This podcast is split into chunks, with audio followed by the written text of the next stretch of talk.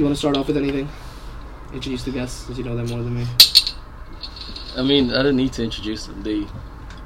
One of them does PP, the other one does geology, and she does a lot of sports. And the other one does cheerleading, and they love The Weeknd, Drake. She loves everything. I mentioned Drake. And you didn't mess with Drake? Not really. I don't like him as a person. What did Drake do to you? He's weird, man. He's a weird man. It's fine. It's fine. Is it? Yeah. It's not fine for me. You want to fight me now? I will. I like The Weeknd, so... Yeah, sure. Yeah, The Weeknd is... He's going to change his name now, apparently. Really? He's going back to Abel. I mean, he was talking about that, actually. He was like, yeah, no, I'm done with The Weeknd phase. To be fair, he's created so much as that. Childish Gambino did a similar thing. Did you see that? After his last album, he was just like, yeah, no, I'm done with this, and I'm back to Donald Glover. Yeah. Yeah, no. If I was gay, I'd say Donald Glover would be like up there for me. Really? Like celebrity crushes. Yeah. If you. I'm not seeing that. If you were gay. Says if a shame sight. I don't know that many of his songs. Just that This Is America. Yeah, I think that's the one I know. It's good. Like you need to jump on it. Maybe. Actually makes good music. Sorry for the sudden cut, guys, but we completely forgot to do the intro while doing the episode, so here I am doing it in post. Welcome to the third ever episode of Smokeless Sundays. Today we discuss navigating the art through pop culture and just, in general, the media we consume. Hope you enjoy. The reason why I brought up creatives, you were talking about music and pop culture, right? So, how do you see pop culture representing body image to the average consumer? Then, like, because in my idea, it's creating a lot of dysmorphia, and that's obviously like the very common first step you can take. But what's your personal experience with stuff like that? Yeah, I think it does have a lot of negative effects on children, especially like children are watching like TikToks and shit like that. So. Yeah, if they see like a celebrity that's super thin or has this massive, bundle or something like that, they might want to be like that. So it might involve like starving themselves to look a certain way or trying to get BBL. Even though I think you have to be 18 to do that, isn't it? Or even like the grown-ups might also want to get BBL, say, and obviously they don't have enough money. That involves going to them cheap doctors and quack doctors, and they say, and that could lead to a lot of death. So I think it does have a lot of negative effect on people, on society as a whole. It might be positive, but I'm not quite sure. Do you think it's still the same, though? Definitely still the same. I think it might even be worse now. I think it's getting worse. Is it? Yeah. What makes you say that? Actually, maybe not, though. No, I think it's getting worse, because the things that people are doing to make themselves look like, celebrities, like even like fixing your teeth, they're trying to get whiter teeth and not even look that nice. Like everyone's going to like the Dominican Republic. There was this video of like everyone in like wheelchairs after getting the BBL, and they're all trying to get back on the plane back home. And I just think it's getting worse, because like it's more accessible now than it was a few years ago. It's easier to get surgeries. But people like... Yeah, but like Kim Kardashian, like going back, they're becoming skinny and like they're taking off the BBL and face and whatever surgery and shit like that. So people might be looking past that now, thinking okay, maybe it's good to be natural. But she's not natural. She's gone back to being extremely skinny. So people are going to think, oh, it's not cool to be big anymore. Let me go and be really skinny. But don't you think that we are kind of to blame for that? Because like people like Kim and stuff, like the discourse that tends to be about like women, girls in general. Like guys want like a certain type of girl that looks a certain type of woman. Definitely. So these celebrities get to this stage where they're famous and stuff. Yeah. They're like, okay, I need to be this. But then because they're this, everyone else is like, yeah, but you're not really inspiring people to be themselves. So it's like a cycle. True. So you mentioned body dysmorphia, and you were mentioning how it's becoming more problematic, right? Like I want to try and delve more into what the root of the cause might be, or maybe at least try and figure it out for at least like just people like us. Like we're up and coming, we're quite literally still young adults at this point. We're aging, basically. We're finally seeing the world in a lens where we're not children anymore, but we are still baby adults, if that makes sense. Yeah. And what's the impact of social media on that? Like, is it just seeing your role models or like these famous celebrities getting BBLs? You're like, oh, that's what I should do as well. Like, where do you think it's stemming from? Like, for a societal perspective, at least.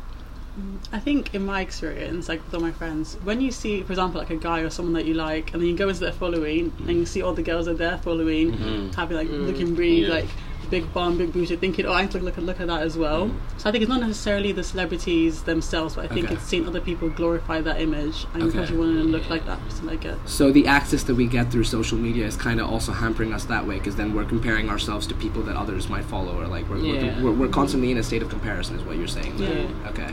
You know, I know I'm cutting you off. Like this might sound weird, but I was just thinking, you do like in like music videos, especially like in hip hop. Mm-hmm. In order to like twerk, for example, you need to have assets and the back area. So it's like it's stuff like that. It sounds weird, but it's like you see like these videos on TikTok of people like clowning like girls who don't have anything at the back. You know, like they're dancing, and it's all you can see is they're moving their backs. Yeah. So I think stuff like that reinforces like the stereotypes of the need for girls to look a certain type of way. So at the end of the day, it's men. Actually, let's not go into a man versus women topic. I don't want to do that, but technically it is. Yeah. How would you tackle that issue? Like, what would you want to see in the world that changes with regards to that? I think this has to be like nature versus nurture, innit? Like, most parents don't end up raising their boy child; they end up just focusing on the girls, thinking boys are easier to raise. But like, if boys are raised by themselves, they grow up. They can be influenced by society into thinking a woman can only offer a body kind of thing. Then, if they keep on thinking that they want a woman with, like massive wonder or massive, shit like that. And then that girls who don't have that will start feeling like less of a human, which can also lead to the so it's dehumanizing. Yeah, kind of thing. Can lead to like BB1 and shit like that. So I think it's raising your kids and shit like that. Yeah. So it starts with the nurture, then it starts with parents making sure that I feel like that's also still a very overarching idea though, right? Like not every parent's going to have the resource to be or even be smart enough or in a position where they can even take care of those children. Like there's a lot of people like I'm gonna make this a bit more statistical. The birth rate. This is something I was researching yesterday, actually, for another. I did sociology, so I'm gonna have to fact check that. Most Western countries are now in a state of having a declining birth rate, which means our population is aging, and we're having less children being put into the world, which for current standpoint is good because we are overpopulating the country. Like it makes sense that we should slow it down a bit, but the rate at which it is slowing down is concerning because it also means with an aging population our workforce is not going to be the same, right? That was a talking point to sociology for A levels. Like, okay. There was like a whole chapter where it was like we have an aging population, and that's one of the reasons why some people wanted to why they were pro-immigration, not because of anything else, just because people that come from these countries, the culture, they tend to have more kids, and stuff. So I think that plays a role as well. And the reason why I was bringing that up, obviously, is because most of the stereotypical ideas we have of what body image should be, they come from the people who are older than us. We as kids, we grow up seeing these older women, these older guys, how they look, and we're like, oh, that's what we want to be like. Mm-hmm. I mean, for me personally, I see like most of these gym athletes. I'm like, yeah, I want to be big and fucking. I'll go to the gym as well. Like, that's what builds it, right? Oh. So, this guy never goes to the gym. I'm not surprised. I'm not surprised. Why are you not surprised? Actually, I want to find out. You said you're not surprised. Why? No, she said she's not surprised. I was just judging her for saying it. There's a lot of judgment going on here. Let's just stay on topic because I'm not like I feel like I'm getting bullied. I apologize. No, we don't do that here. So where what is the fine line then? Like if someone comes up to you and like for example you said you go through their Instagram, you see this is what they like. What's going through your head then? What's the mental process like? Is it anguish? Is it like and how do you tackle that? Because that's for a lot of people, it's sort of, I think for women, you're trying to get a guy because there's a lot on, you have to get married soon, like women are aging, but men can be how old they are and like still be single, but women like need to get married soon. So you're thinking, what do I need to do basically to like attract a guy? And if all the guys that you're interested in like a girl that looks a certain way, you're going to start thinking like, I need to have that as well.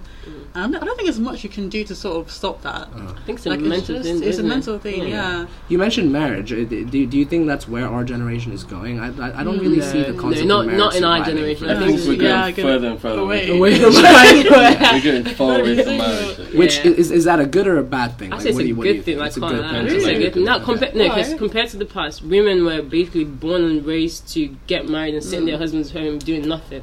But now women actually want to have a career, travel, do shit with their lives, not just get married. Like the end game for women nowadays is not marriage. Because in the past, like if you were 30, you're not married, then you're a fallen woman and shit like that, you know? But now we actually have the free will to do whatever we want, which is good. I say it's a positive vibe. I mean, it's still the case though in certain countries. I think it's more... Yeah, that's true. It's a Western thing. In the West, we don't care about...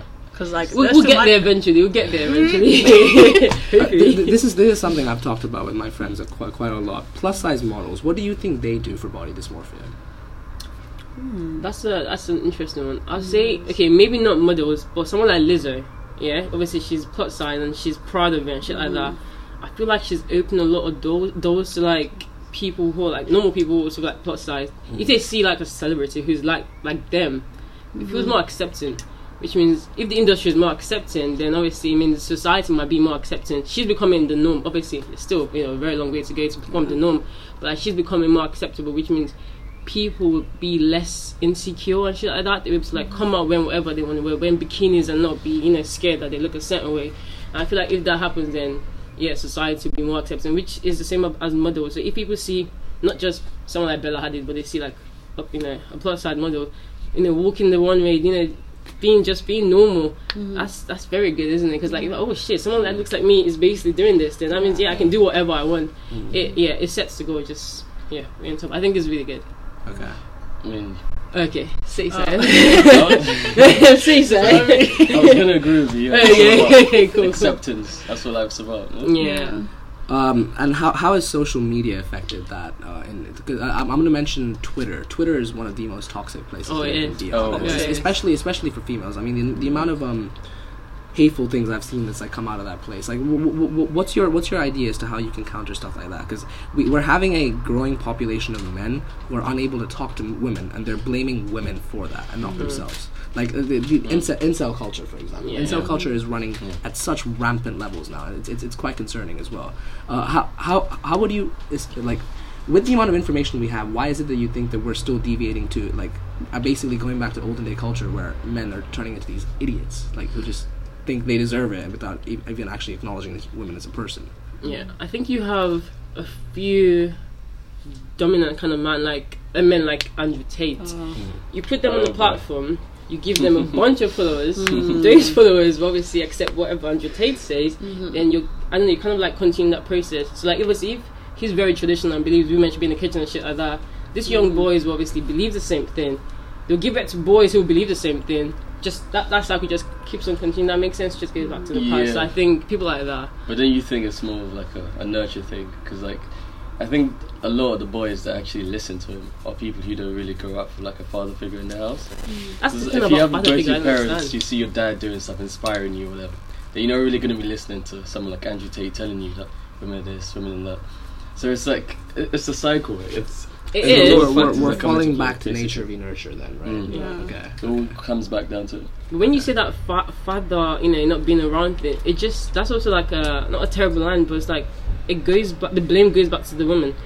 People be like, obviously the man is not in the house, and obviously when that happens, feel like, oh yeah, it's probably the woman's fault. She probably did not let the children get in contact with the man, or you know, she probably walked out. I feel like it's such a negative stereotype with the whole father figure shit not being involved. I don't know, it's just messy. It's true, because my dad is dead, and you know, I'm not asking for apology, but I'm saying it's like he's dead, but I'm not going around saying crazy shit. I think it depends a lot on like your upbringing. Like, okay, that's plays a massive factor.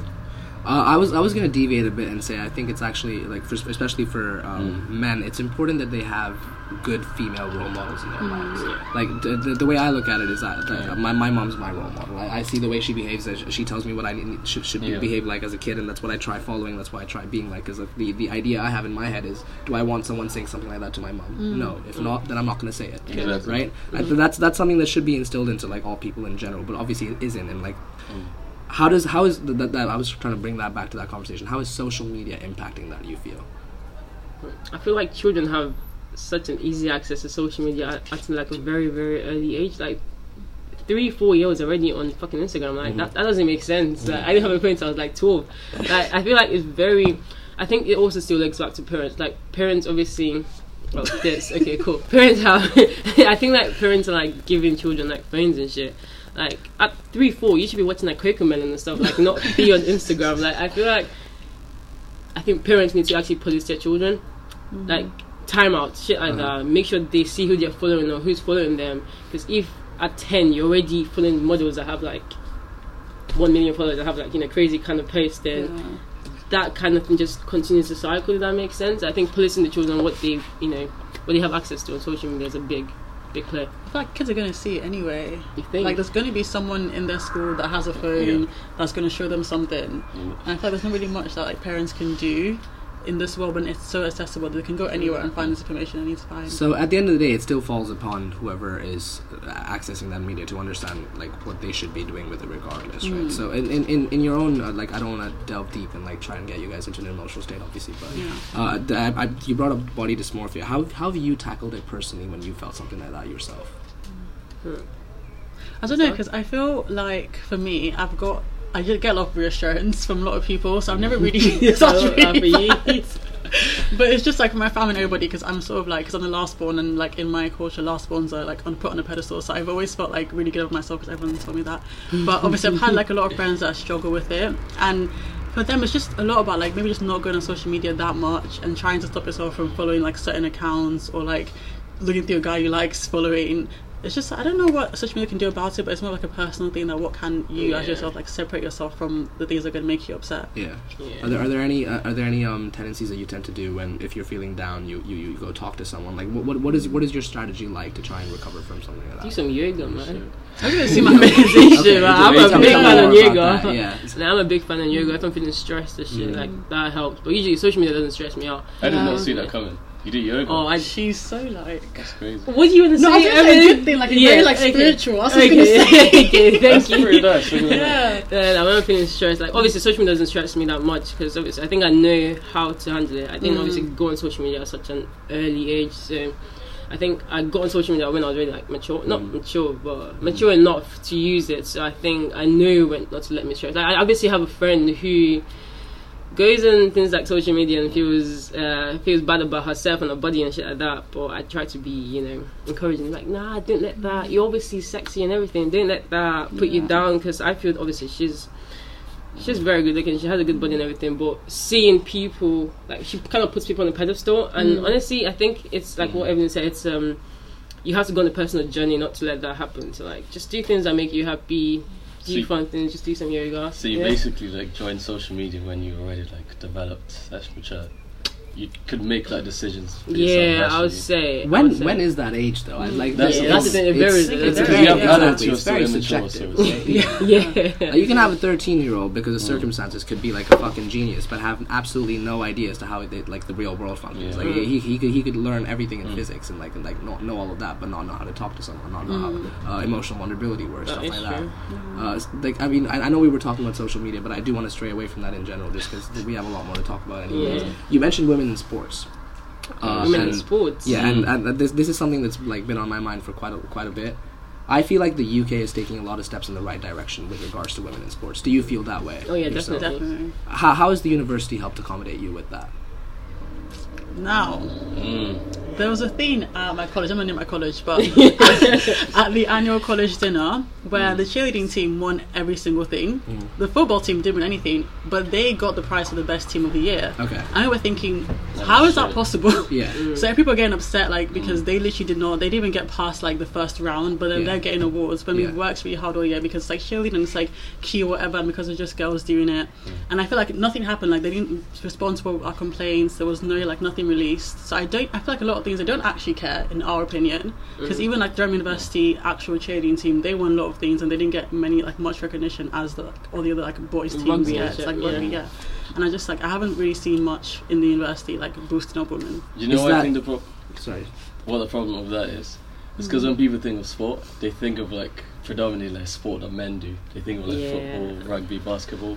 They don't realise that cheerleading is a sport as well. It's just like with swimming. It's like a lot of people don't see it as a sport, but it's like you're working out a lot. So I think it's about like the perceptions of like. But as a college, your job is to know exactly. Exactly, they shouldn't know this. So it's like that's their fault. Well, at least apologise, but not not say anything. I didn't care that much. The word I was going to mention was similar to him, like audience. Do you think it's a question of like literally just people watching the sport that plays a part in that? Like cheerleading, for example, it is a sport, but how many people are watching that? Like that's a central argument that someone on the opposing side would say. I'm trying to play devil's advocate here as well. And with football especially, like I bring up football because probably the most famous case of women versus men in sports is the U.S. women's team asking for fair pay. And the biggest argument that the opposing side had, which they eventually lost on, was audience retention.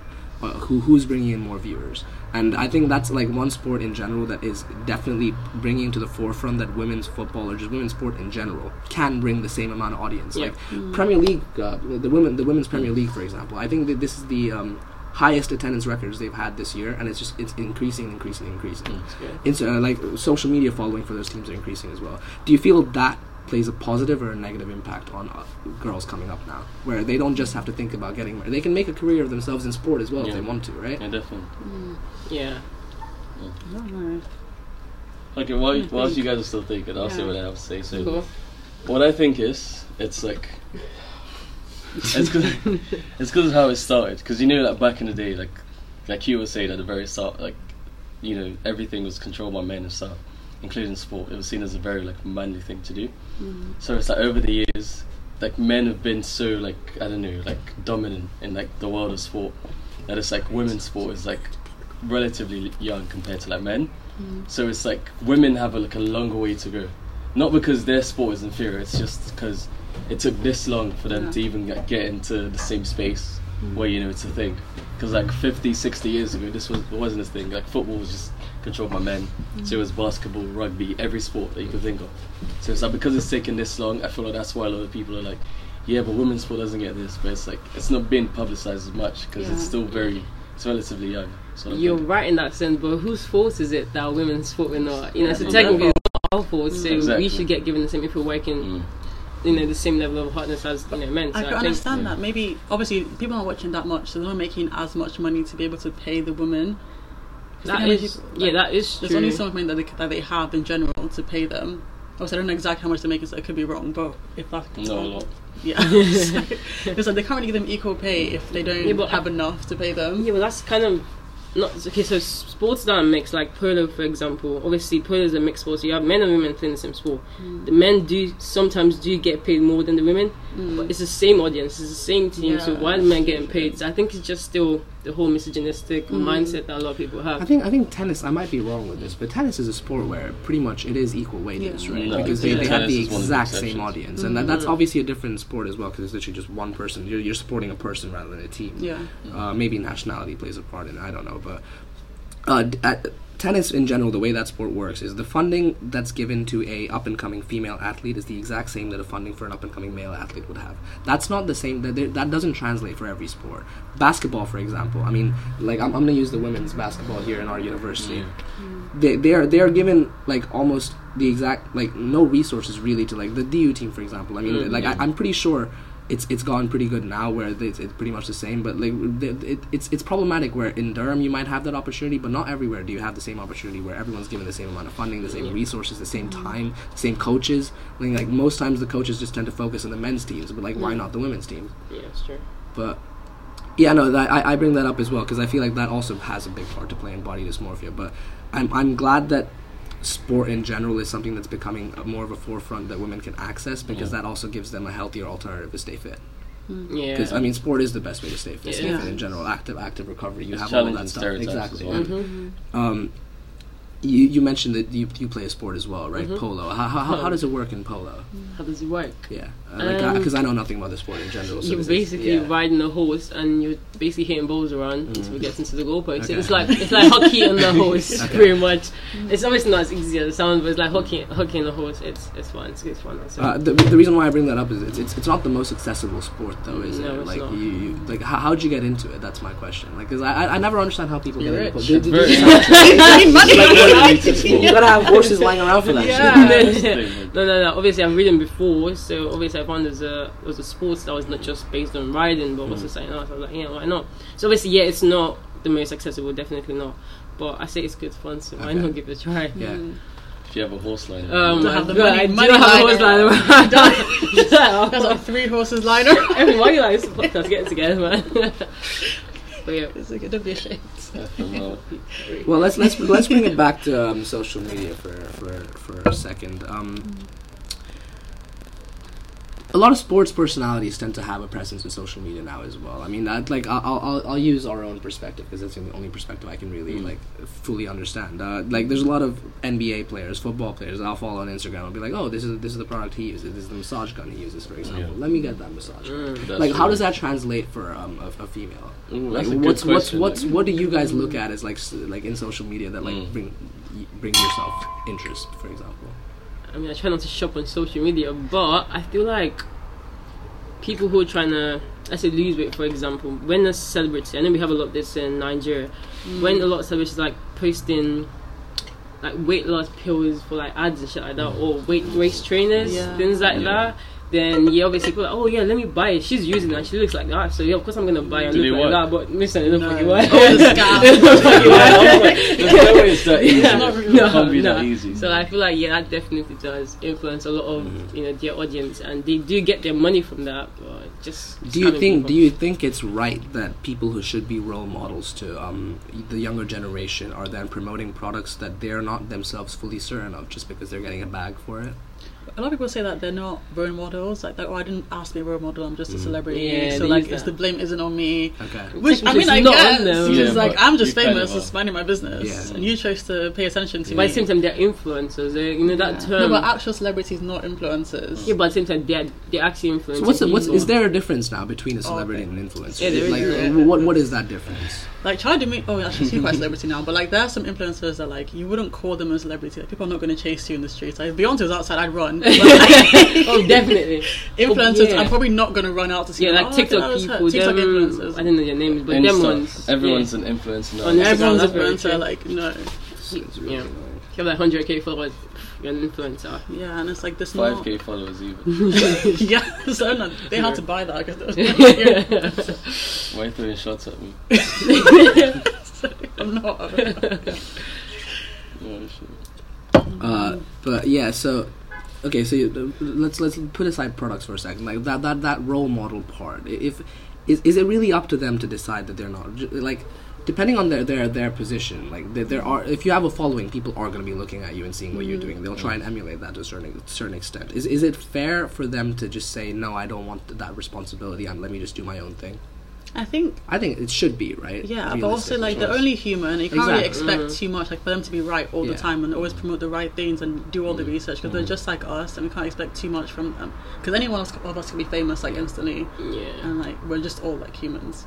So what's the minimum requirement then? Is it just literally accountability? If they make a mistake, they own up to it, and they're fair with what they own up to. I think that's the most that they can really do. Okay. Sometimes they do it. It depends.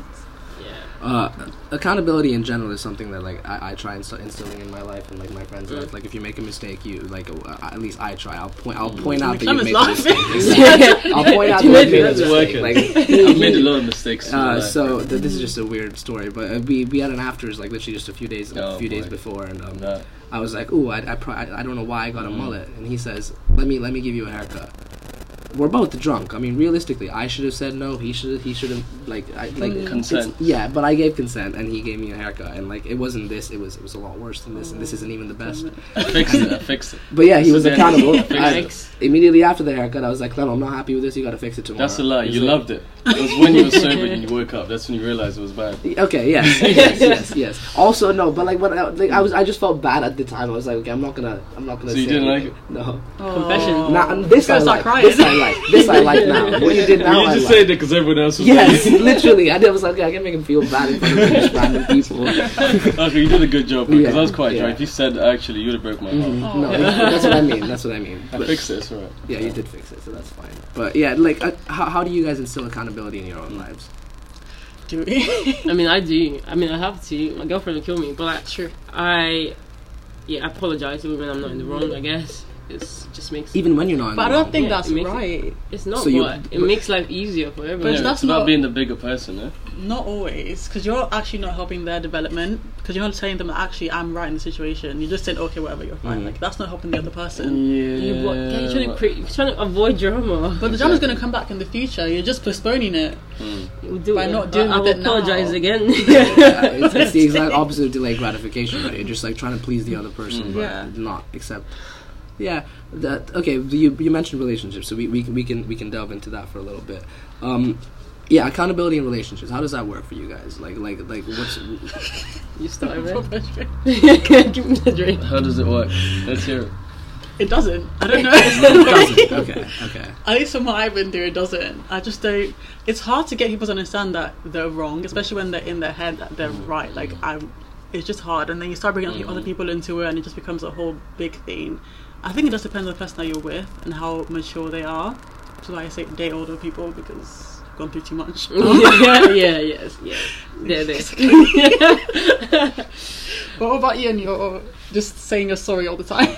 I mean, sometimes I do try to not pick a fight, but like I do try to make her apologize, and she actually does when she's clearly in the wrong. But I feel like when she feels like she's not in the wrong, and I know she's in the right, I think she's in the wrong. That can become kind of tricky, because obviously I want her to apologize, but obviously she's like, no, I didn't do anything wrong. Mm-hmm. But I think it's just, yeah, sometimes you just have to just man up and just say, yeah, I'm sorry, just to get. But that's not manning up. I think it's actually, that's worse. That's being weak. Because I can say I'm sorry to anybody. I'll be weak for her.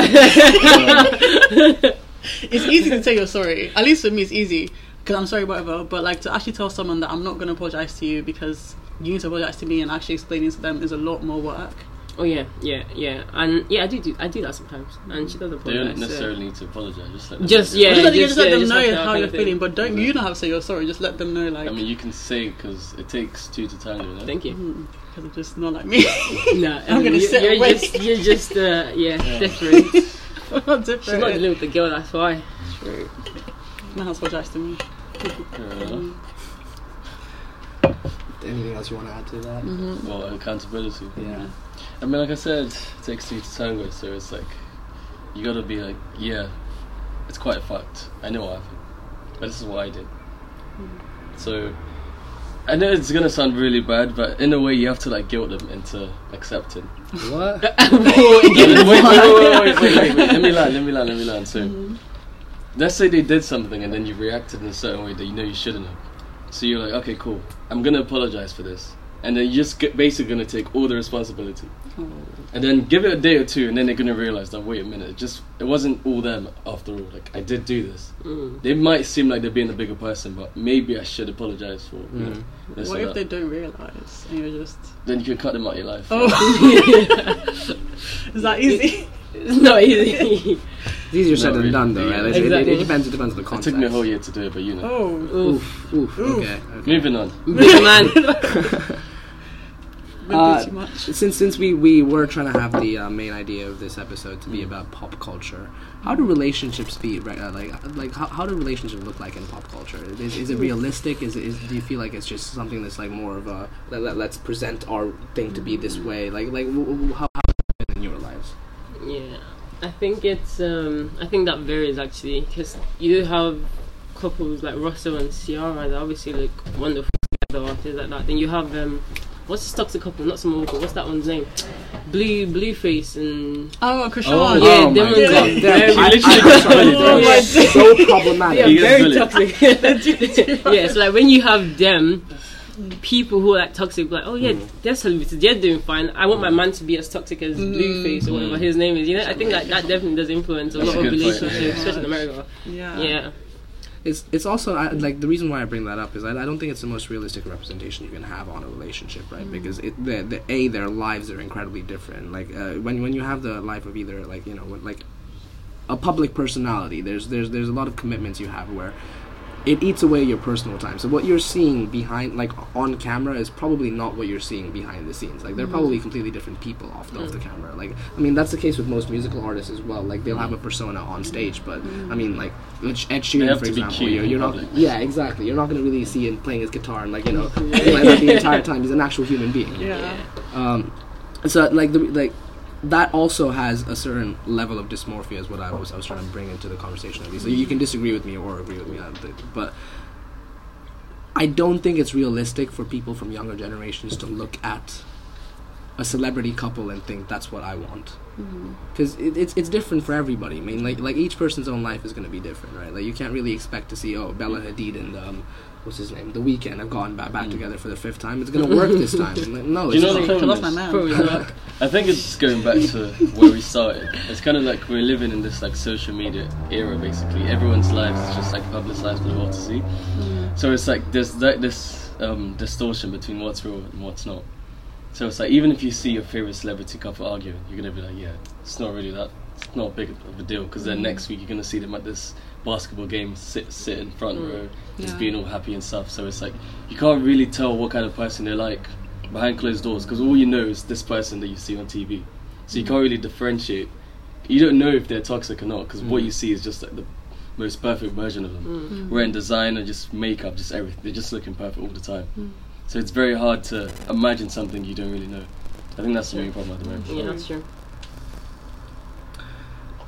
Deviating from all of that, pop culture. Pop culture is like, even before the podcast, when I was asking you guys about what you wanted to talk about with pop culture, it's a very broad topic. Like, what? How has pop culture evolved in your life, at least? Like, what does it look like? What do you like? Because when I think pop culture, like, I think 20 different things. Like, it's hard to narrow it down. Like, what does it look like to you?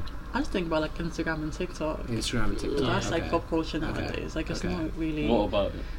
Just the influencers, like, they're just the biggest thing now. Because, like, Beyonce and Rihanna, they're still big, but what we hear more talk about is the influencers, and that's what we see every day.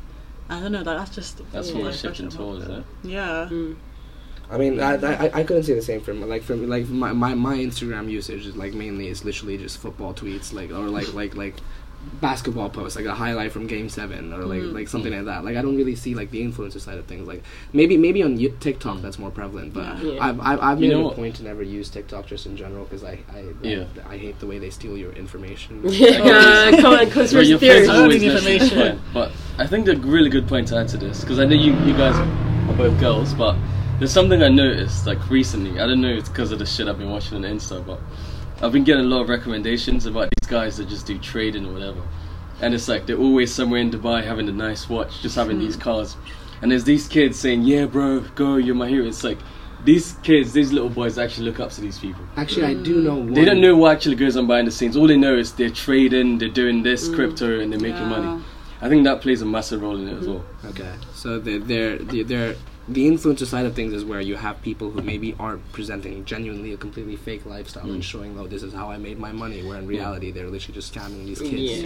Into drop shipping. Do you know much about drop shipping? Not that much, but like surface level. It's something I want to try and learn more about, but I really just don't understand. I started learning this morning. What is drop shipping? Like, I genuinely don't understand it fully. I mean, like, in principle, it's really like very interesting. So it's essentially you start a business, but then you don't really get involved directly. So you find someone who has like a product, you go online, you design it, and you find someone 99% of the time is from China. So you get them to ship the product over to the consumer. All you do is set up a store, and you get like a little commission for it from every sale. So you're literally not doing anything at all. You're just designing stuff and getting someone else to make it, and you make money from it. Is it hard work there? Because there's so many people doing it, so in order to stand out, you have to like spend a lot of time and hours. Yeah. So okay, this is a bad comparison, but like the way I picture it is, this is essentially the online version of a door-to-door salesman. Yeah. Okay, but like, how is it profitable? Like, why is it that like you have all these kids like say, oh, I've started my drop shipping now, like stuff like that. Like what's so fascinating about it? The problem is, it's what you were saying about immediate gratification. What people don't realize is that this actually takes time. Because when you watch these YouTubers who've actually made it, when they tell you when they started, some of them started at college and now they're like, what, 26, 27. It's literally taken them like 5, 6, 7 years to get to that point. But when these kids see it, they don't see all of the process that went into it. They just see what's happening right now. This guy is making 10K a day. They don't realize that 5-6 years ago he was literally homeless. He was making literally nothing every day.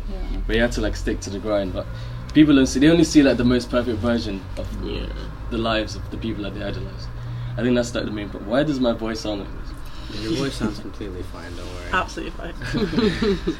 I think people just want things like now. Like, imagine Amazon next day delivery, TikTok. I think TikTok videos being like 6 seconds, just keep scrolling, like get what you want. This one thing's like now, no one wants to wait anymore really, or like work 9 to 5s, like earn money that people are making. Like it's one thing now. I mean, I don't want to work a 9 to 5. Yeah, neither do I, man. No one wants to work a 9 to 5. I mean, we're in Durham, so I'm pretty sure that's what we're gonna be doing. Yeah.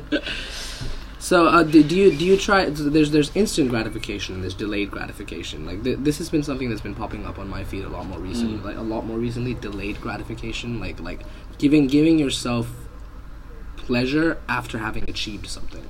So like that's like this very simple concept that can be put into almost any aspect of your life. Mm-hmm. If you're a musician, you have to first create your beat before you're able to go on your phone or read your book or call your friend or call your mom or go outside for drinks. Or if you're a university student, you have an exam. You obviously, I'm being ironic saying this because I don't do it myself. But like, it's, at least it's a concept that should be like, have you ever tried to like delay gratification? When I was revising, I literally would not eat until I revised that chapter like till the end. I'm like, you're gonna have to sit here and starve until you revise. It sounds really bad. Okay, but I mean, you get the work done. I got the work done. Like, you need to finish this essay. We're not getting dinner, and it works. Work faster. You focus more. 100%. Do you know what? Ooh. I think this kind of like links back to the topic that we're talking about right now. Because for me, I had to do this when I was like in sixth form, because I knew that I didn't want to stay in London, and the only uni I applied to was Durham. Oh. So it was like, in order to get to the only uni I wanted to get to, I knew I had to actually work hard. And it's like there was a lot of stuff that my friends were doing. Like they were very, I mean, don't get me wrong, I was still kind of active, but not to the extent that I could have been if I wanted to. Because I was seeing like people's stories every day, just going to concerts, just doing stuff, being incredibly active. But it was like I knew where I wanted to be in like 2 years. Like that's all I was focused on, where I saw myself, you know. And it's like in this day and age, it's very hard to do that because you're just seeing stuff every day, just people just living their lives, and you're like, wait a minute, I want to do that now. I'm not trying to wait 2-3 years to get a degree and do that. I think that's the main problem, because like social media is playing like a massive role in this. Yeah. Are you then saying that it's the fact that we have too many distractions in our life now, where we constantly want to like do something new just because it's so much easier to do a lot of stuff now. Like it's like traveling to different countries, for example. I mean, literally even 15 years ago, it's not something every university student could afford. But like now, it's like it's pretty cheap to go to Europe if you want to. It's like it's not the hardest thing, and like. I don't know. It's a double-edged sword, I feel, because the access of information that you get with social media can be incredibly rewarding if you use it in the right way, but no one does use it in the right way. I mean, like we're human beings at the end of the day. We all like our niches of whatever interest it is that like then flood our social media like recommended list. And what impact does the algorithm have on like the way you perceive like the friends around you? Like do you think there's a correlation? I feel like there's definitely a correlation. The type of media you use, there has to be some correlation to the type of people you then also spend time with, and like that could have a very negative impact as well. That varies. You guys are first. I think it varies though. Like, it varies? Yeah, I do have friends that like to go out and shit. You like to go out with me? But I also, I mean, this year anyways, I've been kind of cutting down on that, like trying to stay in. I do have friends also that just want to stay in and shit, but I feel like my social media is definitely filled with people who just want to, you know, party and stuff. I think it varies. Like obviously I have friends who don't want to go out, like me, sorry, and you know my social media which is just for people going out. So I think it does. It does vary. Yeah, okay. How about you, party people?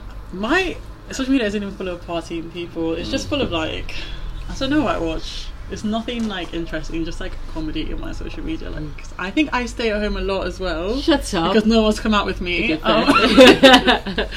I don't know. I feel like all my friends are really quite different. Like I have quite like a massive group of people that I just get on with. I don't think social media has much to do with like how I perceive my friends. I think it's sort of like separate to the people that I hang around with. Okay. Yeah. So you're the exception, basically. I don't think it affects anyone really. Like the things that you watch is not really going to affect like who you find interesting in real life and who you don't. Because it's just social media. It's just what you do in your like free time. Like you're bored, you go on social media. But people you meet in real life and the connection you have with them when you meet them. But who's going to go out their way to do all of those things? Is the question. When you can just stay home and watch TikTok all day long. Yeah, but in first year you have to make friends. Yeah, first you have to go out. Not for us. Oh yeah, shit, COVID year, isn't it? Oh, we didn't really have a choice. Oh yeah, sorry. That was tough, man. COVID. No, I was lucky. I lived in college, and like it was a big enough college where there were a lot of people. Like we could still socialize. You guys were the exception. Like Collingwood was honestly like we were not there, like, the worst for pandemic. Mm-hmm. Yeah, and like you guys actually, yeah, you came like I don't even know this. So I met Clint. I became good friends with him this year actually. Like I knew you in my second year as well. And you were there at every party that I was literally at. any party that he was there. Like really in the middle of pandemic time during our first year in Collingwood, he was also there, even though I never knew him. Like that's how many people were actually there. Wow, so I think we were actually okay. Like given how most other universities who don't have the collegiate system kind of struggled in the pandemic era, I think we were okay with that at least. Mm-hmm. Yeah, we were doing fine. Like we just weren't allowed to go out. Yeah, but, like, clubbing and shit. Yeah, it was block parties, like, and we'd get shut down at like 1 p.m., like 1 a.m. with the porters coming in and like everyone running trying to like. Yeah, no, it was stupidity. Yeah. But okay, I'm gonna ask another question.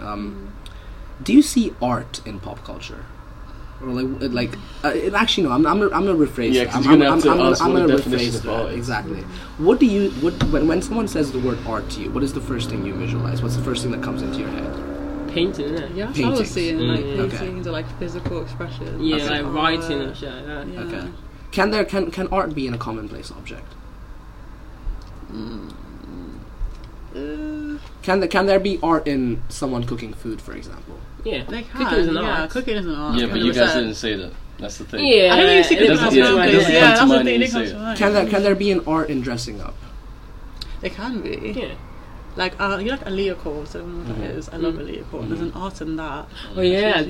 Yeah, definitely. There's this like segment that, like, at least maybe this is just my Instagram feed, but like there's a lot of fits that I like that like I'll like what's that? It's GRWM, get ready with me. Get ready. Get ready with me. That's is that artistic? Is that an artistic interpretation? I think it depends on what they're wearing. Yeah, but most of the time it is. Yeah, like, when it's not just like basic jeans. So. Now that we've established that, what art do you see in pop culture, at least the pop culture that you interact with? I don't really see much anymore. Like if you think about music, nowadays is literally just like access, like girls, and like money and shit like that. Yeah, I mean, just, like, that's the type of music. That's not all music, right? Like, but now that's the one that the popular ones like you're hearing all the time. Like, it's not like that's proper music. Like Kendrick Lamar, them days. Actually, J. Cole was still a good example. Obviously, he writes and his words actually have sense. Like they actually make good sense, have meaning. It's not very flashy. Yeah, but like now you have people like I'm not gonna name names, but like you have these artists who just sing nonsense. No, and name names. No, you can't say that. I've said this for years. I've told you this numerous times as well. I've never really rated the guy. He literally just hops on trends, man. Thank you. It's so basic. Saying your favorite artist is Drake, bro. It's one of the most basic things you could ever say. What I respect is he hops on trends and he still tries his very best to make it his own, or at least like puts his own version of it out there. Which I mean, fair enough. But it works. For instance, what's the vision there? Like it's just he's not an artist though. He's not an artist. It's just it's not. It's just making money. So what's the difference then? What's the difference to you? I think it's like how much of yourself is in what you're creating makes like an artist, not just like using someone else's. Yeah, that's deep. Yeah, because when you're writing from like your heart and shit like that. But when this artist is just making music, just writing rubbish, like what rhymes with money, what rhymes with boobs, and shit like that. Like it's not actually meaningful. Okay, so you're putting a high value on the word artist, then, right? Like, so are there people that you would consider a genuine artist in your pop culture world? I mean, I've said J. Cole, so definitely. J. Cole. So what is it about J. Cole that stands out to you? His music is deep, man. It's deep. It's not just catchy, but like the lyrics is like not just catchy, but like what he says is like everyday, like day-to-day life kind of thing. Like it has some meaning, if that makes sense. It's just rubbish, I'd say. So like SZA as well. Okay. It's like her music to me is just like she's not trying to copy anyone else. She's just being like herself, not hopping on trends. Like, she's just writing her music, like so expression. Yeah. Oh. Like Summer Walker is making music like out of her kitchen, like she just got her mic up and she's like dropping like songs from that, like she's just being herself. Yeah. Okay, so authenticity is a very important part of what you would consider an artist to be then. Definitely. So if an artist isn't authentic, then they're selling out? Yeah, but I feel like Trying to make money, that's your goal. See, at the end of the day, man, that cost of living crisis, you have to make the money. I kind of understand. I understand. Where would an artist like Dave or Stormzy fall under for you? Ooh, Stormzy, I don't know, but Dave definitely is deep. I'd say Dave is definitely deep. Okay. Yeah, his music. No, Dave is. He tells stories. So what is? What about Central Cee? Is he an artist? He's just a musician. He's just a musician. So you can be a musician but not an artist. Then. Yeah. Okay. No, all artists are musicians. Okay. So. Wait, not all musicians are artists. Yeah. But all, okay, but neither. No, yeah. Okay. Yeah. So I'm trying to picture this Venn diagram that you're building. What else would fall under artistic for you then in pop culture? Can a model be artistic, for example? Yes. There's this thing they did recently with Bella Hadid. Bella Hadid's model. Where they basically painted a dress onto her, and it was like a proper dress. It became, I don't know how they did it, but they used paint, but I can't explain it. Anyway, it became a proper dress. Yeah, it became a proper dress. Like, that is fucking odd. Like, how do you make paint into a dress? Like, that's fucking mind blowing. But not the model, or is that the designer? Exactly. Is she the artist or the muse? Yeah, but the way she carried herself, though. I don't think anyone could have done it. Okay, so the way she carried herself was an art then. So then there is art in, like, even, like, actions. Yeah, I'd say. Okay. Do you know what? For me, personally, it's because a lot of the people I've been following recently on, like, social media, like, people that genuinely stand out to me. So it's like, I'll go on their page and I'm like, oh shit, that's actually hard. Like, I like the fit, like the video. So it's like, I'm not just following them because my friends are talking about them. It's because I actually like what they're doing. So I think that's what art is. It has to make you feel a certain type of way. Yeah. Like, you're just following it for the sake of it. It's because you actually want to see more. What was the name of that kid that you were trying to find who was dancing outside the Louvre? The Asian one. Oh, him. I'd say he's. I feel so bad not remembering his name, but he is definitely. I don't know his name. It's this like cute little chubby like 14-year-old kid in like the drippiest outfits and the like craziest places on earth, like genuinely dancing really really well. His passion is like death was art. He was first on Instagram, like the official page. Oh shit! Wow. Oh, check that. Okay. I mean, I feel bad not remembering the name. I would like to shout him out, but I mean, it's not like we really have a fall. That's fine. So, art is about passion, about authenticity. Does vulnerability play a part in it? Yeah. Yeah. I'll say definitely. Do you have to be vulnerable to produce art? I don't like this. No. Okay. But I feel like you're putting yourself in a position, like in a very very vulnerable position. Okay, for example, Dave, in the song about Leslie, he kind of like not changed. I don't know if you listen to Leslie. What's a song about a girl who gets pregnant for this deadbeat who cheats on her, and obviously, so like Dave is telling the story from her POV. So like, he's like a man obviously who could have done that, or he's telling the story as a man who also feels bad for what other men do, like what that guy did to Leslie. So I feel like he's putting himself obviously like in a very vulnerable position. So he's like, oh shit, this is actually very bad. Like, men do this. Like, obviously, I wish men would not do this kind of thing. Obviously, men probably look at him like, what the fuck are you on about? You should be a big man, you know. Why are you worried about her, bitch? Okay. Pardon me. Why are you worried about a woman who got herself knocked up, you know, by a guy who doesn't care about? You know, shit, like, that's what guys think, and some guys. Yeah. But Dave doesn't care about that. He's like, no one should do this. So I feel like definitely putting yourself in that position makes you an artist, I'd say. Yeah. Can a comedian be an artist, for example? Because you were mentioning like how your Instagram feed is all about comedy, right? Yeah. Do you find art in that? I do. I feel like not just like basic jokes, but actually like thought behind them, like just the way that they tell it as well. Like it is a form of art, because anyone can tell a joke, but like to actually keep it up for like an hour on stage, like the way that you transition between jokes as well. I still don't get how comedians do it. It's insane. To me, Robin Williams is up there. He is the Van. Like, what's his name? Van Gogh? Van Gogh. I still don't get it, bro. Like, you don't get it. It's like they write it down, but then for you to stand there a whole hour, just keep to be going. The transitions between all the especially people that link it, like Dave Chappelle and Kevin Hart, like they link all their stories. How do you do that? Yes, definitely. I still don't get it. Can there be art in sport? Definitely. If you really enjoy, you keep going. Like LeBron James should have retired a long time ago, but he's still going because he loves it. So I say, yeah, definitely. Okay. True. There's one more commonality I'm seeing here: repetition. Does repetition can someone be like an artist? For example, I'm gonna put quotation marks on that because artist is a very broad term, and not be a master in his own field. I feel like there's a lot of artists who know nothing about what they're doing but still somehow are able to find a way of doing it. Right? Yeah. Like I mean. I think of that with acting, because I have like a personal affinity with acting. I love it. Like, it's drama. It's something that I've always appreciated in my life. There's a lot of art, like dumbasses, like quite literally dumbasses who can be brilliant actors. I mean, Brad Pitt, there's nothing up there.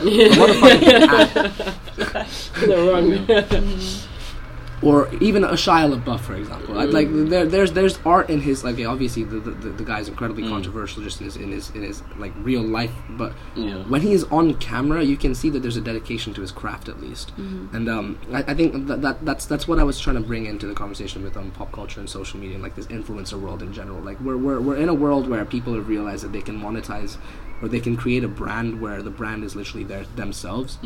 But for them to be able to actually be successful with it and not just be another fucking TikToker, like, you know, like these, like the millions of people that are now influencers, the ones who stand out and the ones who are able to make that gap bridge into celebrity, like status, like you were talking about, are the ones who are able to be authentic, vulnerable, and what was the other one we were talking about?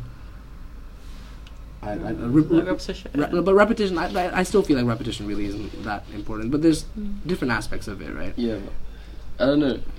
Well, since we're on this topic, then I think it kind of like circles back to the idea of it being negative, because it's like, in order for you to get to that level, you have to essentially open up to the world in a way that you wouldn't have done to normal people. Because when I think of like KSI, for example, like, I feel like I know this guy more than his own parents know. He's basically lived out his entire life on social media. Stuff like that actually gives you depression. So it's like, you got the fame, but at what cost? At what cost? Yeah, I mean, I personally, I would hate something like that, where like like a random person that I have never met in my life knows more about me. You have no privacy. Exactly. That's true. Yeah. Just no. Okay, I'm gonna try and bring this back to body dysmorphia as well.